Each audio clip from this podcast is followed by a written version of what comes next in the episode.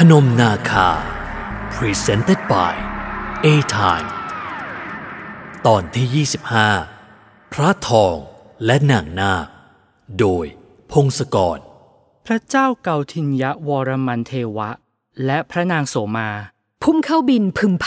หมายความว่าเทวาลัยแห่งนี้สร้างมาตั้งแต่พุทธศตวรรษที่หนึ่งอย่างนั้นเหรอครับ ใช่ำเจ้าชายพยักหน้า แววตาเต็มไปด้วยความภาคภูมิใจ นาคเทวาลัยสร้างขึ้นมาตั้งแต่สมัยนั้น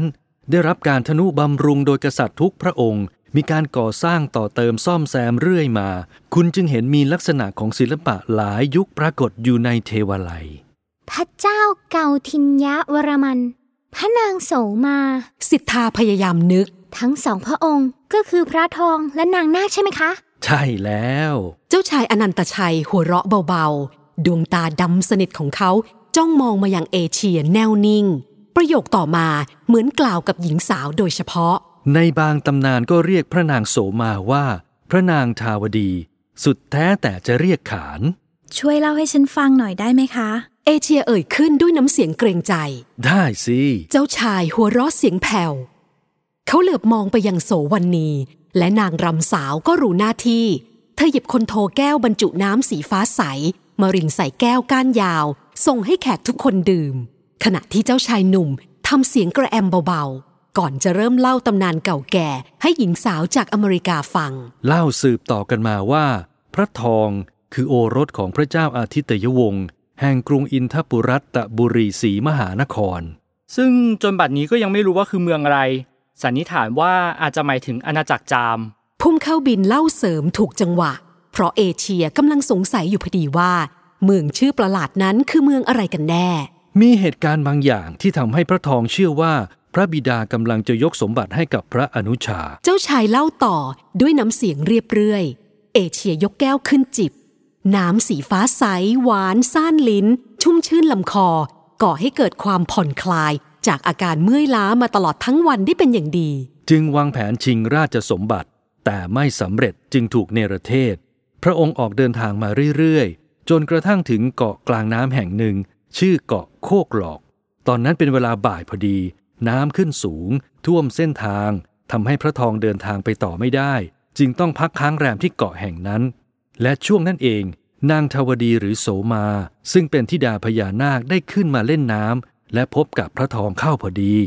ทั้งสองตกหลุมรักซึ่งกันและกัน ตั้งแต่แรกเห็น พระทองนำทรัพย์สมบัติทั้งหมดที่ติดตัวมา ไปสู่ขอนางทวดีจากบิดาซึ่งก็คือพญานาค เพื่อขอนางมาเป็นคู่ครอง แปลกดีนะคะ รู้ว่านางเป็นลูกสาวพญานาค แต่พระทองก็ไม่นึกตกใจ เอเชียครุ่นคิดตาม มีหลายทฤษฎีครับคุณ พุ่มเข้าบินเอ่ยแทรกขึ้นอีก เขาทำวิจัยเรื่องนี้ เก็บข้อมูลมานานหลายปี อ่านเอกสารที่เกี่ยวข้องมากมายหลายร้อยฉบับ จึงมีเรื่องมาเล่าเสริมความรู้ตลอดโดยไม่น่าเบื่อ ถ้าคุณมีโอกาสได้อ่านวรรณคดีสันสกฤตหลายเรื่อง ก็จะพบว่ามีเรื่องทำนองนี้อยู่มากมาย สมัยก่อนโน้น คน นาค ครุฑ และเทพเจ้าต่างๆ มีความใกล้ชิดกัน สามารถติดต่อสื่อสารกันได้ เป็นเรื่องปกติธรรมดา ดังนั้นการที่คนกับนาคจะรักกันจึงไม่ใช่เรื่องแปลกอะไร แต่ก็มีบางทฤษฎีที่บอกว่านาคในเรื่องเล่าไม่ใช่งูใหญ่อย่างรูปสลักที่เราเห็น แต่เป็นชนพื้นเมืองที่ตั้งถิ่นฐานอยู่ในบริเวณนี้ ส่วนพระทองคือเจ้าชายจากต่างเมือง อาจจะเป็นอินเดียอยู่ในวรรณกษัตริย์ เดินทางมาจากทะเลจนถึงกัมพูชา แต่ละทฤษฎีก็มีหลักฐานมายืนยันความเชื่อของตัวเอง ก็แล้วแต่ว่าคนฟังจะเชื่อทฤษฎีไหน เจ้าชายอนันตชัยและโสวันีฟังแล้วพลอยหัวเราะออกมาเบาๆผ่าให้บรรยากาศยามบ่ายที่ทุกคนกำลังเคร่งเครียด ค่อยผ่อนคลายลงไปได้มาก แล้วยังไงต่อคะ เอเชียเหลือบสายตาไปทางเจ้าชาย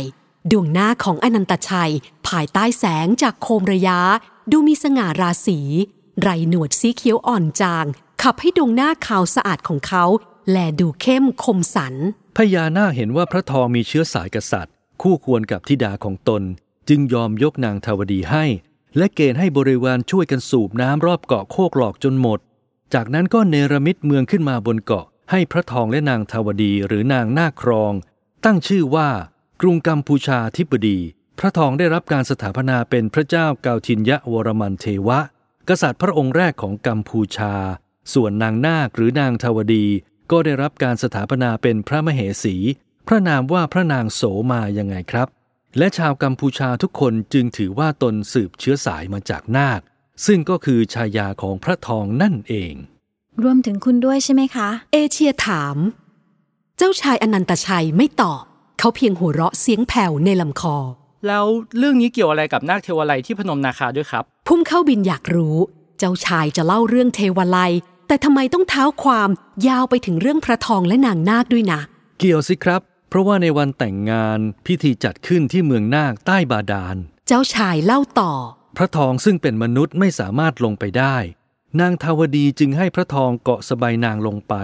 เมื่อทำพิธีเสร็จแล้วจึงพากลับขึ้นมา และนี่จึงเป็นที่มาของประเพณีแต่งงานกัมพูชาที่เจ้าบ่าวต้องเกาะชายสบายของเจ้าสาวเดินเข้าเรือนหอ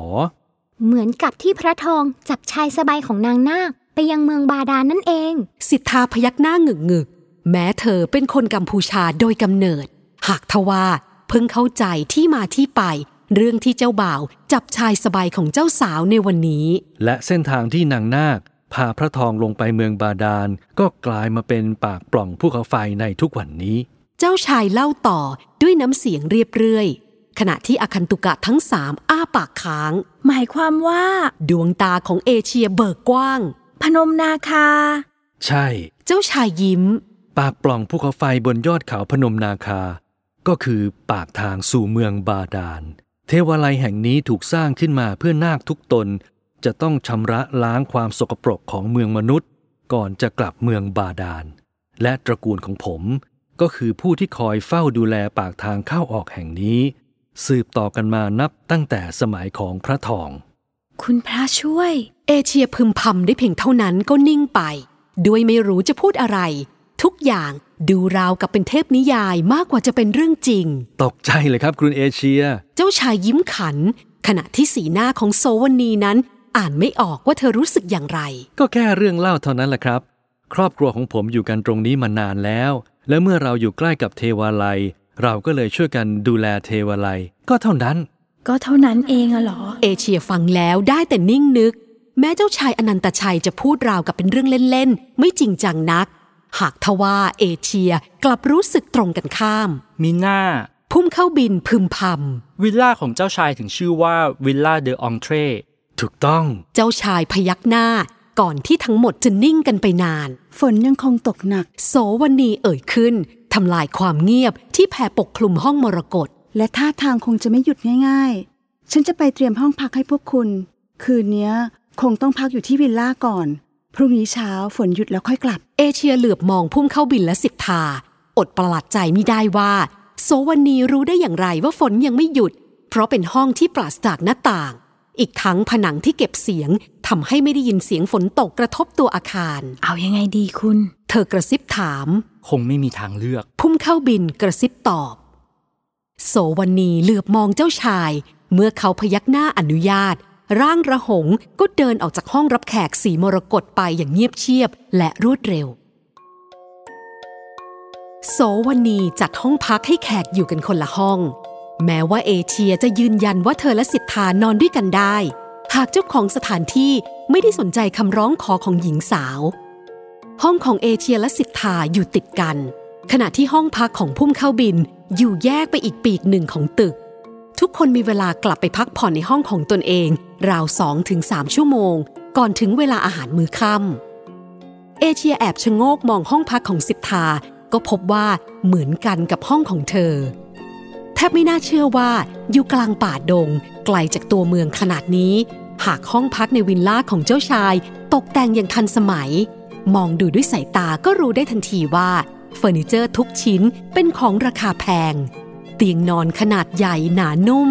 ภาพเขียนที่ประดับบนผนังห้อง เป็นภาพวาดสีน้ำมัน รูปยอดเขาพนมนาคา ฝีมือศิลปินชาวคแมรเอเชียผลัดเสื้อผ้าที่เปียกชื้นไปด้วยละอองฝน เดินเข้าห้องน้ำไป แล้วก็ต้องอ้าปากค้างอีกครั้ง ด้วยผนังห้องน้ำนั้นเหมือนอควาเรียมเล็กๆ มองผ่านจากกระจก มีปลาหลากหลายชนิดว่ายเวียน ไม้น้ำหลากสีตกแต่งไว้อย่างสวยงาม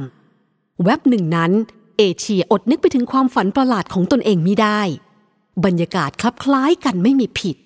ต่างกันตรงที่สัตว์น้ำในตู้กระจกตรงหน้า แลดูเป็นกุ้งปลาหอยปกติ หาได้มีหน้าตาแปลกประหลาดเหมือนกับในฝันของเธอ ฝักบัวเป็นระบบอัตโนมัติ เมื่อเอเชียไปยืนอยู่ข้างใต้ละอองฝอยก็โปรยปลายลงมาแผ่วเบา อุณหภูมิกำลังอุ่นสบาย กลิ่นของสบู่อาบน้ำ เป็นกลิ่นหอมของดอกไม้ที่หญิงสาวไม่รู้จัก สร้างความผ่อนคลายได้เป็นอย่างดี เอเชียและทุกคนไม่ได้เตรียมเสื้อผ้ามาด้วย เพราะไม่ได้นึกถึงว่าจะต้องมาค้างคืนที่ไหน แม่บ้านของวิลล่าเตรียมเสื้อยืดสีขาวสะอาด และผ้านุ่งยาวกรอมเท้าเอาไว้ให้เรียบร้อย ครั้นเมื่อเดินออกมาจากห้องพัก พบสิทธาเข้าที่ทางเดิน ทั้งสองก็ต้องหัวเราะออกมาพร้อมกัน เพราะต่างคนต่างสวมเสื้อผ้าคล้ายกัน เหมือนพนักงานสปาเลยนะพี่ สิทธาว่าจริงด้วย เอเชียหัวเราะคิก แต่ผ้าที่เรานุ่งเนี่ยดูสวยกว่าพนักงานนะ เธอเหลือบตามองดูผ้าสิ้นสีแดงเข้มที่สวม เนื้อผ้านิ่ม สวมสบาย มีลวดลายเรขาคณิตเป็นทางยาว ที่ปลายสิ้นมีลวดลายนาคปักไว้เป็นแนว แตกต่างจากสิ้นผืนที่สิทธาสวม ซึ่งมีแต่ลายเรขาคณิต ไม่มีลวดลายนาคเหมือนกับผืนของเธอ โฮซาเรยสิทธาว่า อะไรนะ เอเชียฟังไม่ถนัด โฮซาเรยผ้าสมปักของเขมรค่ะ สิทธาอธิบาย เป็นผ้าที่ทอด้วยกรรมวิธีแบบโบราณ สมัยก่อนเอาไว้ให้เฉพาะขุนนางกับชนชั้นสูงใส่เท่านั้น ถ้าเป็นผ้าผู้ชายจะเรียกว่าโฮเปราะ ของผู้หญิงเราเรียกว่าโฮซาเรยแหม หนูไม่เคยคิดเลยว่าชีวิตนี้จะมีโอกาสได้สวมผ้าราคาแพงกับเขา อืม เหมือนที่คุณวันนี้สวมใช่ไหม เอเชียนึกไปถึงผ้านุ่งยาวกรอมเท้าที่นางรำคนสวยสวม ผ้าของโสวันนีมีดิ้นเงินปักแทรกอยู่เป็นระยะทำให้เวลาเดินเกิดประกายวาวับตามจังหวะการทิ้งสะโพก ใช่ค่ะ สิทธาพยักหน้า ที่คุณวันนีสวม เรียกว่าสมปักปูมลูกแก้ว เพราะมีลายนูนเล็กๆ รูปดอกไม้ปักซ้อนลงไป สิทธานี่มีความรู้เรื่องผ้าดีทีเดียวนะ เอเชียเอ่ยชม พอรู้นิดหน่อยจ้าสิทธายิ้มกว้าง ยายของหนูเป็นช่างทอผ้า ผ้าทอฝีมือของยายสวยมาก แล้วสิทธาทอผ้าเป็นไหมจ๊ะ เอเชียชวนคุย ขณะที่ทั้งสองเดินมุ่งหน้าไปยังทิศทางที่เป็นห้องอาหาร ไม่เป็นหรอกจ้ะพี่ ตอนหนูเกิดมายายเสียไปหลายปีแล้ว แต่แม่เล่าว่ายายทอผ้าเก่งที่สุด สิทธารีบอวด ผ้าทอของยายหนูชนะประกวดด้วยนะพี่ น่าเสียดาย น้ำเสียงประโยคท้ายของเด็กสาว หม่นเศร้าเสียจนเอเชียสัมผัสได้ เสียดายอะไร หญิงสาวเลิกคิ้ว ช่วงเขมรแดงเข้ามา บ้านแตกสลายขาดกันหมด สิทธาพึมพยายกับตาถูกทหารฆ่า พ่อแม่หนีตายมาหลบซ่อนตัวอยู่แถวชายแดน ผ้าที่ยายทอถูกเผาไปเกือบหมด เหลืออยู่แค่ผืนเดียวที่แม่คว้าติดตัวมาด้วย ขนาดแม่บอกผืนนั้นไม่ใช่ผืนที่สวยที่สุด หนูยังรู้สึกว่ามันสวยมากพี่เสียใจด้วยนะสิทธาำเอเชียเอื้อมมือไปบีบมือเด็กสาวเบาๆ สงครามไม่เคยปราณีใคร แม้สงครามจะจบสิ้นลงไปนานแล้ว แต่เท่าทุลีของมันยังคงฝังแน่นอยู่ในใจของผู้คนไม่มีวันเลือนๆไม่เป็นไรหรอกจ้ะพี่ สิทธาพึมพำเหมือนพูดกับตัวเองมากกว่าพูดกับเอเชีย อย่างน้อยสงครามก็ทำให้ครอบครัวของหนูแข็งแกร่ง ทำให้เราเห็นคุณค่าของกันและกัน คุยกันถึงตอนนี้ ทั้งสองก็เดินมาถึงหน้าห้องอาหารพอดี ร่างสูงใหญ่ของพุ่มเข้าบินเดินมาจากอีกทางหนึ่ง เขาสวมเสื้อผ้าป่านสีขาว และกางเกงผ้าขายาวสีเดียวกัน ผมนอนเล่นเกือบเผลอหลับแน่พุ่มเข้าบินว่า อากาศเย็น คืนนี้น่าจะนอนหลับกันสบายไปเลยนะคะ เอเชียว่า ห้องพักของเธอมีหน้าต่างบานยาว หญิงสาวจึงเห็นว่าฝนยังตกหนัก ไม่มีทีท่าว่าจะหยุดง่ายหวังว่าอย่างนั้นๆพุ่มเข้าบินว่า เวลาผมนอนผิดที่ ผมจะไม่ค่อยหลับซะด้วย พี่หนูพุกก็ดื่มไวน์เยอะๆสิจ๊ะ สิทธาเหลือบมองขวดไวน์แดงที่วางอยู่บนโต๊ะอาหาร รับรอง หลับสบายแน่ ความคิดดีนี่เรา พุ่มเข้าบินหัวเราะ และเอื้อมมือไปเคาะหัวของสิทธาเสียงดังป๊อก มากันพร้อมแล้ว เชิญครับ เสียงทุ้มเป็นกังวานของเจ้าชายอนันตชัย ดังขึ้นทางด้านหลัง แขกผู้มาเยือนทั้งสามหันกลับไป และพบว่าเขายังอยู่ในเครื่องแต่งกายชุดเดิม ขณะที่โสวันนีเปลี่ยนชุดใหม่ ผ้านุ่งของเธอเป็นสีเหลืองอ่อน ขับให้ผิวสีน้ำผึ้งของหญิงสาวดูโดดเด่น รอให้เจ้าชายนั่งลงที่หัวโต๊ะ มีโสวนีนั่งทางด้านขวา และแขกทั้งหมดนั่งลงประจำตำแหน่งเรียบร้อย คนของเจ้าชายก็เสิร์ฟเครื่องดื่มและซุปบองแอปเปตี ทานอาหารกันให้อร่อยนะครับ เจ้าชายยกแก้วไวน์ขึ้น และทุกคนก็ยกแก้วของตัวเองขึ้นพร้อมกัน ยังไม่ทันที่จะจิบไวน์ในแก้ว ประตูห้องอาหารก็เปิดออกโดยกระทันหัน เอเชียหันไปมองด้วยความประหลาดใจ เมื่อพบว่ามีใครคนหนึ่งยืนอยู่ตรงนั้น ใครคนหนึ่งซึ่งมีหน้าตาเหมือนกับเจ้าชายอนันตชัยไม่มีผิด พนมนาคา Presented by A Time